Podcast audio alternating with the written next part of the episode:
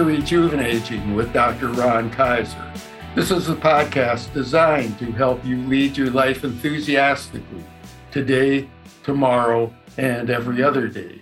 I am your host, Ron Kaiser. I'm a positive health psychologist, also a TEDx and keynote speaker, and author of the triple award winning book, Rejuvenating the Art and Science of Growing Older with Enthusiasm. My website is the Mental Health Gym. It's your source of all kinds of information about wellness, positive psychology, my own particular spin on it that I call goal achieving psychology, rejuvenating, and lots of other good things. It's also the place where you can contact me and suggest future podcast guests. Now, as listeners of the podcast know, our goal is to always feature guests who not only lead their own lives with enthusiasm, but have unique ways of helping us to do so and to become the best versions of ourselves that we can possibly be. And today's guest really fits in that mold.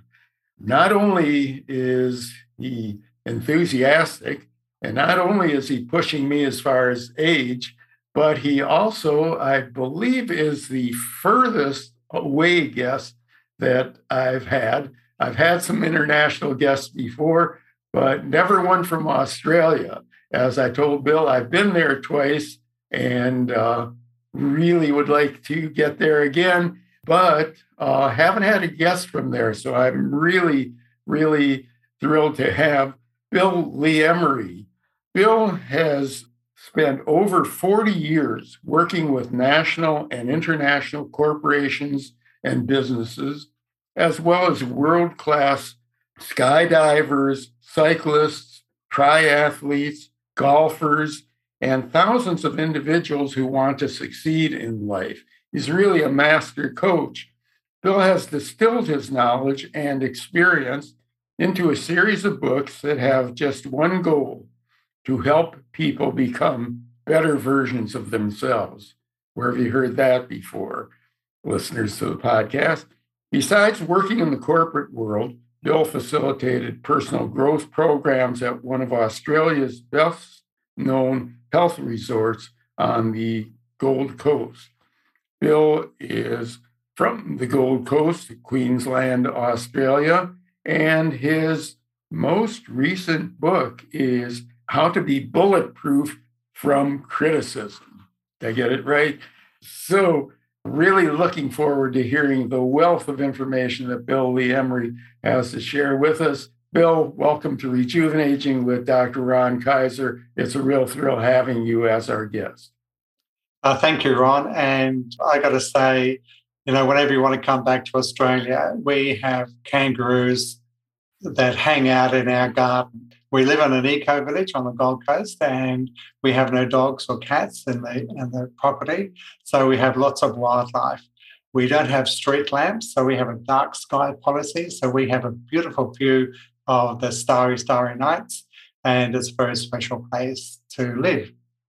That's I can't guarantee you that I won't take you up on it because Queensland is one place in Australia that I haven't been but really interested to hear about you and your approach to coaching and life and helping people. And you seem to have really developed a kind of a, an unusual niche in terms of bulletproofing from criticism. How did you happen to get into that as, as a, a thing to help people with?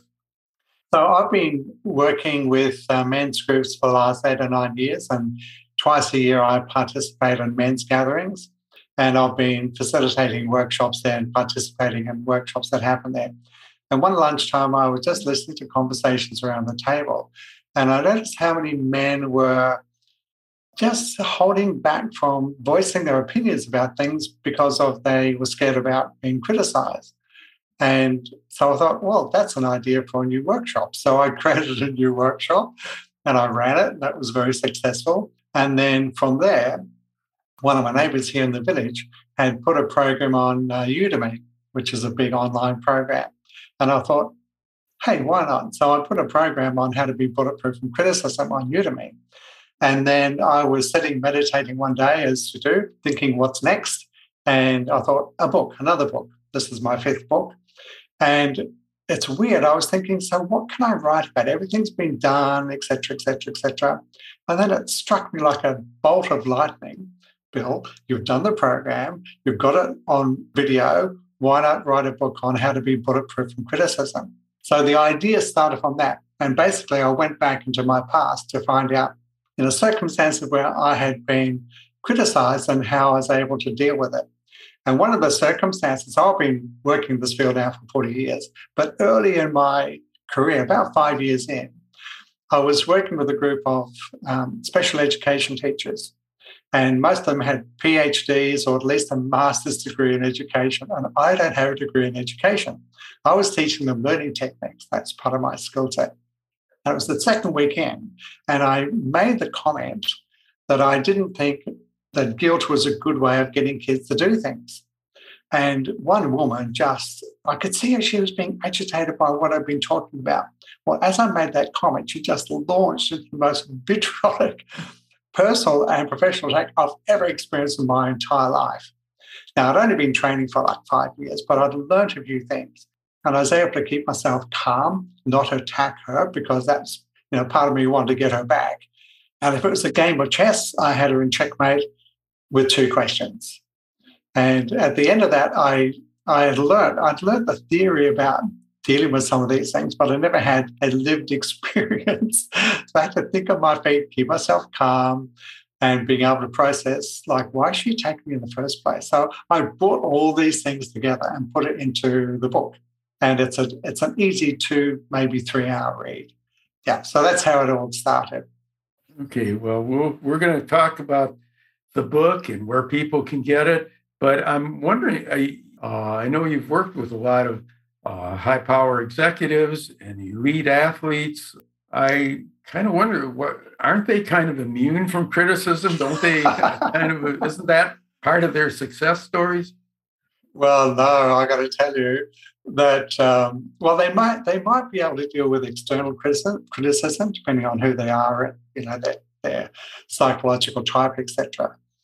But for most people, their inner critic is, especially with high achievers, you know, especially if people are perfectionists. So if any of your listeners are perfectionists, then there's a few gems coming your way here today. So, you know, people as perfectionists, they can just run themselves into the ground. Nothing they do is ever good enough. It's not perfect. It should be like this. And their inner critic, you should be doing this, you should be doing that nagging away, nagging away, chipping away at someone's confidence. So this is not just for people in the elite areas of sports and, and careers. It's like every single person I've ever met, including myself. Because all the things I've put in the book are things I've learned from mentors. I didn't come up with them. I just happen to be the vehicle for expressing them. So I, I want to go back to your book, Rejuvenating. And, you know, for me, if you know, I'm getting older. I'm in the second part of my life right now. But I want to uh, live a life that's worthwhile. I want my spirit to be alive, you know, my inner child to come out and play. And for me, that's one of my goals in working with people to allow that part of them, which is ageless, you know, I've met people in the 80s or 90s that are bright eyed and bushy tailed. They've still got mischief in their eyes, they've still got a sparkle, and you can see their human spirit. But I've seen people in their 20s that are, they've almost, you know, they, their eyes have glazed over, they've kind of lost that human spirit. And for me, you know, if we talk about aging and, and always having that spirit with us, we have to be able to give it space to grow and we also at the same time need to be able to deal with the inner critic that's saying, don't do this, don't do that, be quiet, shut up. You know, all these kind of things that we may have heard from in our childhood that for me need to need to be challenged. Yeah, it's uh, such an, a fun thing to watch a young child exploring and doing yes, things and so on. Yes. And somewhere along the line, there's a message given out that that's wrong. I, I remember yeah. my, I don't know if they still have some of those tests because I don't do as much testing, but in my early days as a psychologist, there were actually tests that uh, would penalize you more for getting the wrong answer than for not trying and leaving the, the item blank. And I think, you know, the, it's just a terrible way to, yeah. to, to, to grow. And certainly I know some of the most successful people I know have been willing to make some mistakes along the way because sometimes you're going to get it right and the getting it right a lot of times is uh, leads to a, a really big right. Yeah and really it's the environment that that the culture creates that a family system creates that a school creates that allows the human spirit to come alive and to make mistakes because how else as human beings do we learn unless we have an opportunity to fall over and get back up again the falling over is no big deal it's just our ability to get back up again from you know, all the successful people I've met, it wasn't a straight line to success. It was a jagged up and down and, and you know, dead ends here and, and, something getting in the way here. But they managed to access the part of them that was highly creative and, and was driven by something. And so part of that is us dealing with all those influences around us, external or internal, that stop us from being truly alive. So if I were half my age and raising mm-hmm. my two sons ah. and wanting to kind of avoid well i still want to be the dad i want to be yeah, yeah, in yeah. control but uh, want to avoid teaching them bad habits of you know self-criticism are there some things that you can recommend well, there's a there's a couple, and uh, you know, my book obviously I go into this in more detail, but there's a couple of things I, would like to share that's that's worthwhile. And one is um, one of the questions I learned from one of my mentors a long, long time ago. You know, he says when people do things, often that inner critic will come and say, "You didn't do this right, and that was no good, and you didn't do this, and that was wrong, etc., etc." And so he gave us two questions to ask whenever we do something or anything that we do that we want to improve on. So, for example, I've done a lot of public speaking. And in my early days, when I'd get off stage or whatever it might be, my inner critic would just hammer me, just like you didn't do this, you missed this, la la la la. and it's pretty tough, you know. Like anyway, so the two questions are this, and the way this really came alive for me was when my daughter was uh, very young, and she'd bring a painting to me, and she she'd say to me, "Daddy, what do you think of my painting? You know, do you like my painting?" So I'd ask her a couple of questions. The first question I'd ask her and your listeners, if you're if you can write this down or or tape it or whatever, just take note of these two questions. The first question is, what do you like about what you've just done? So she'll say to me, Well, I like the reds here and the greens here and the blues here. She'd tell me something. And then I'd say to her, Okay, and if you were to change that or do it again, what would you change or do differently? And she'd say, Well, maybe I'd have some, you know, more color over here, or I'd add this here. And she'd tell me what she would change or do differently. Now, you'll notice in this two, in those two questions, there's no criticism. There's simply building on what the strengths of the person has recognized within themselves. And the second question is it's an inquiry about if you were to do it again, what do you reckon you would do differently? So again, there's room for improvement there. So once I'd answered those two questions, I would ask her, Would you like my opinion? Now, I, I would deliberately say opinion, which is different from a fact. And I'll come back to that later. And sometimes when she was younger, she'd often say yes. But as she got older, I often she'd say, No, I don't want your opinion. Which I'm going, Yeah, good, good. You're standing on your two feet, don't need me anymore. And so I would give, I would tell her what I liked about what I saw. And then I'd say, Well, in my my view, my opinion or suggestion is you do this, you do this. So I'd give her some ways of getting feedback from an external source, but in a way that was encouraging. So as she grew older and as she went through high school and university, and she would write something, for example, and she'd say, Dad, what do you think of this? I'd ask her two questions. What do you like about what you've just done? And if you were to change and do it differently, what would you, you know, what would you change? And would you like my opinion? So then over a period of time, she didn't need my opinion because she had enough benchmarks inside of herself to know if someone, something was of high quality or not.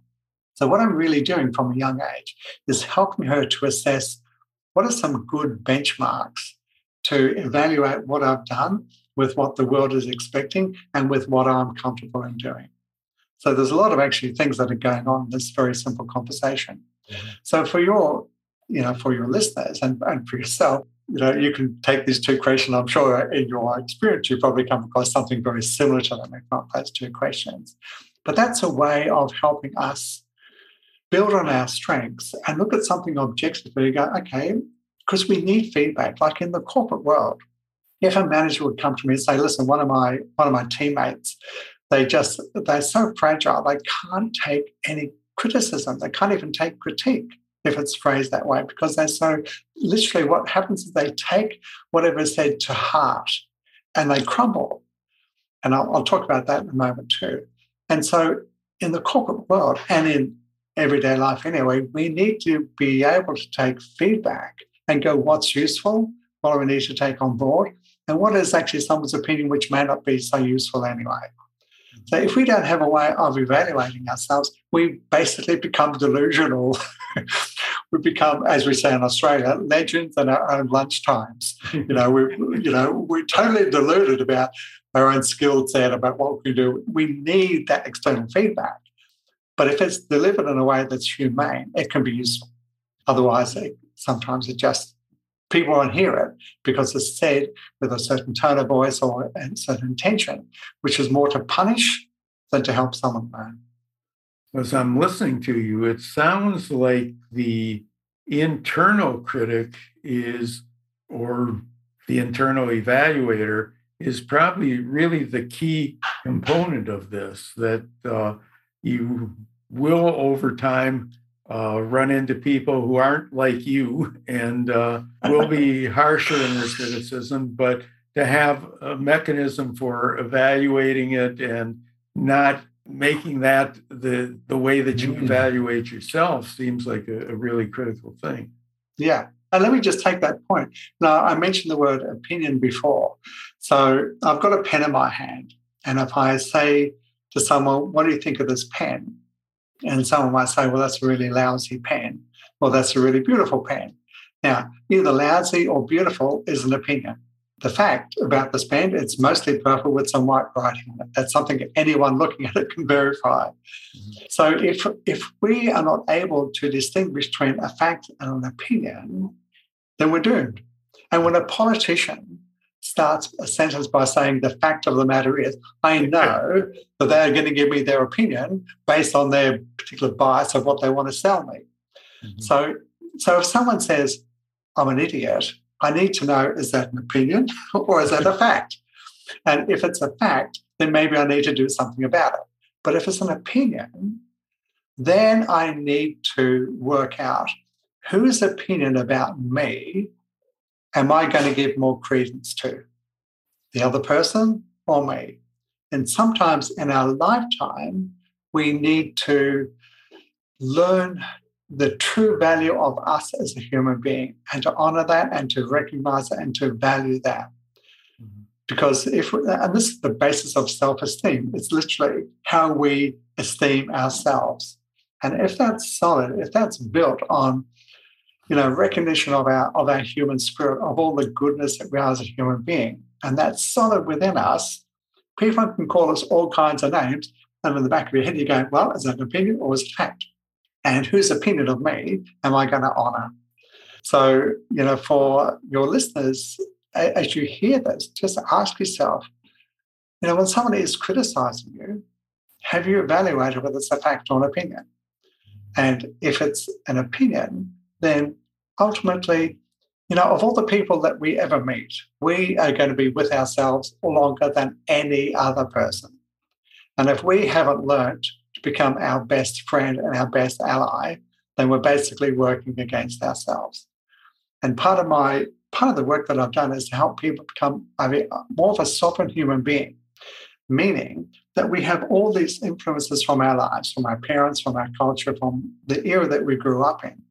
And some of this is good. Some of those influences are, you know, highly life affirming, but some, excuse my French, absolute shit. They're absolute rubbish.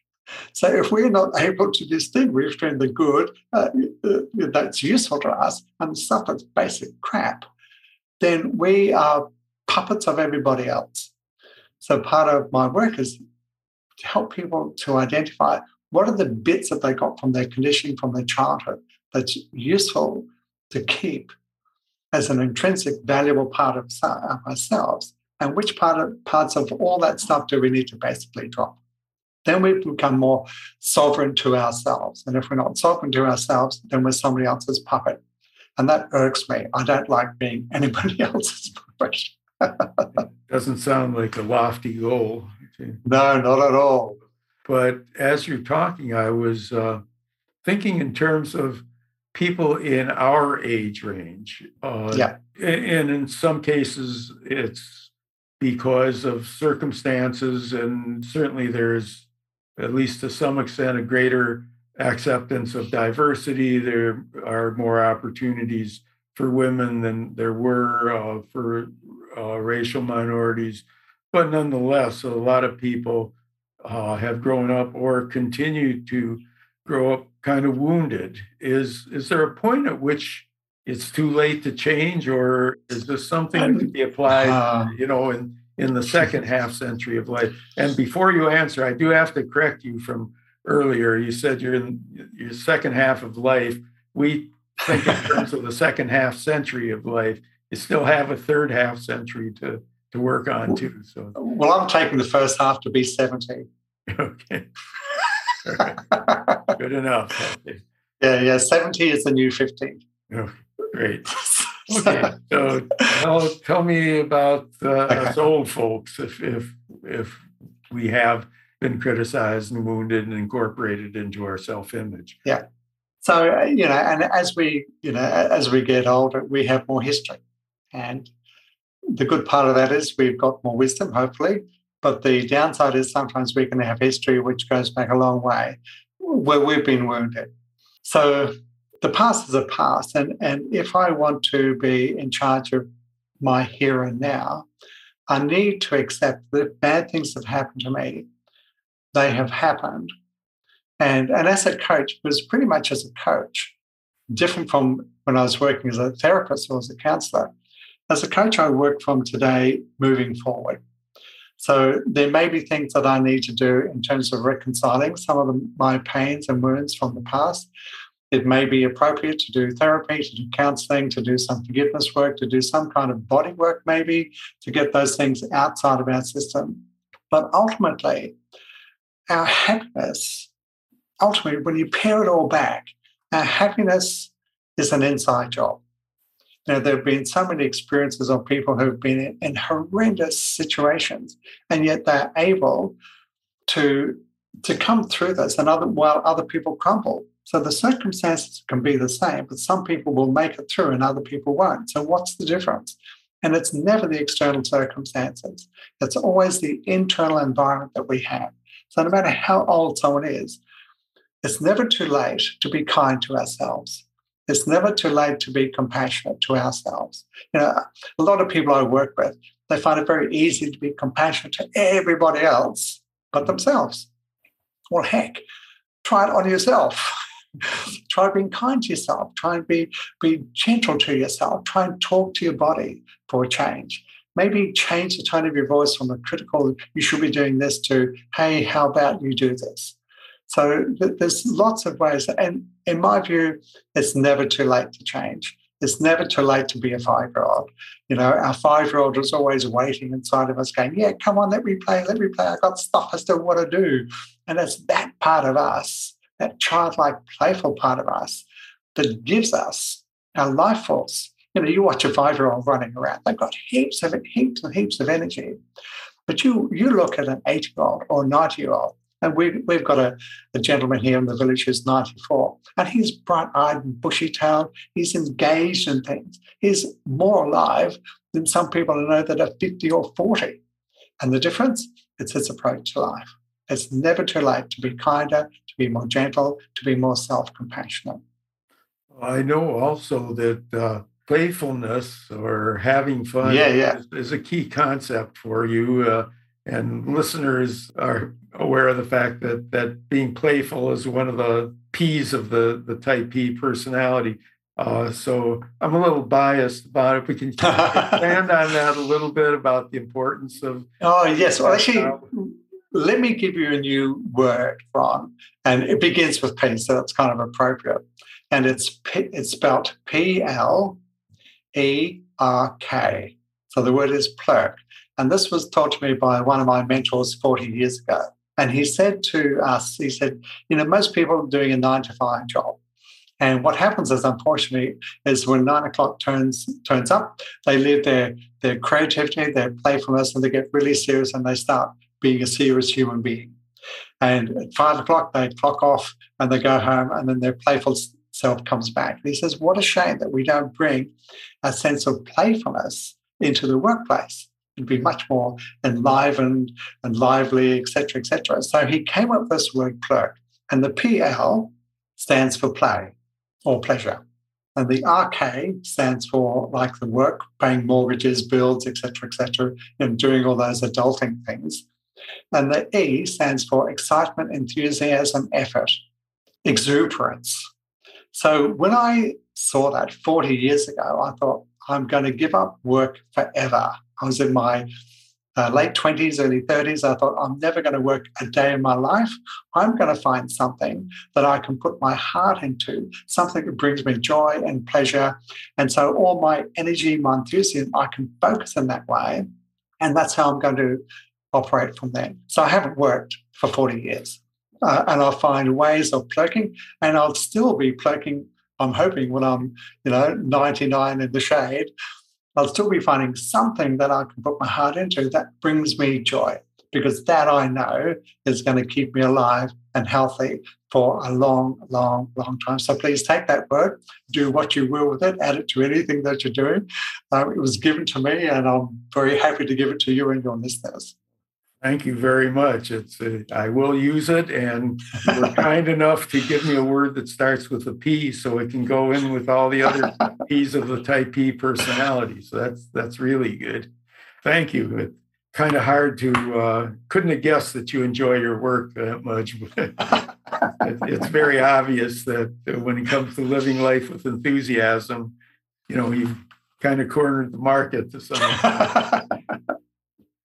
um, one of the things that you know was really impressive uh, was this focus on the difference between opinion and fact. And uh, I'm wondering, without giving away too much of your of your book, are there one or two other concepts that uh, you can share with us that that may be particularly helpful? Yes.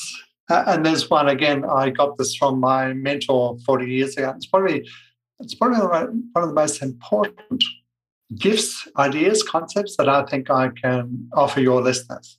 Uh, and so the program I was doing, I was learning about transactional analysis you're, you're probably very familiar with. Uh, I was learning about TA and Gestalt therapy, and we program in for about a year. So pretty much every weekend we do a workshop of one kind or another, or at least one or two a month. And one workshop, John John Barnaby is his name. He put up on the flip chart. He said, life is meaningless. And we're going, what do you mean life is meaningless? We came here to find the meaning of life and you know how we tick. So what the heck do you mean? And he and so your listeners can do this. If you've got pen and paper, you can do this for yourself. So he wrote on another flip chart, he put the word event in the middle of the flip chart and put a little circle around it. And he said, every event in life is meaningless, is innocent, it means nothing. So from birth through to death, everything in between is simply an event. By itself, it is innocent. But he said, human beings are meaning making machines. We can't help ourselves. So when something happens, an event in life, we'll make a meaning on it. For example, I'm walking down the street, I see a friend of mine that I know, I wave hello, they completely ignore me. In nanoseconds, I've come up with some kind of meaning about them or about me. You know, how come they didn't say hello? What's wrong with me? Gosh, maybe maybe he doesn't like me. Maybe he's never liked me. Hey, maybe none of my friends have ever. Maybe none of my entire life has liked me. So I can make a small meaning and crank it up and make it way bigger. Or another meaning I can make as well. He really looked distracted. I might just check in with him to see if everything's okay. So two different meanings of the same event.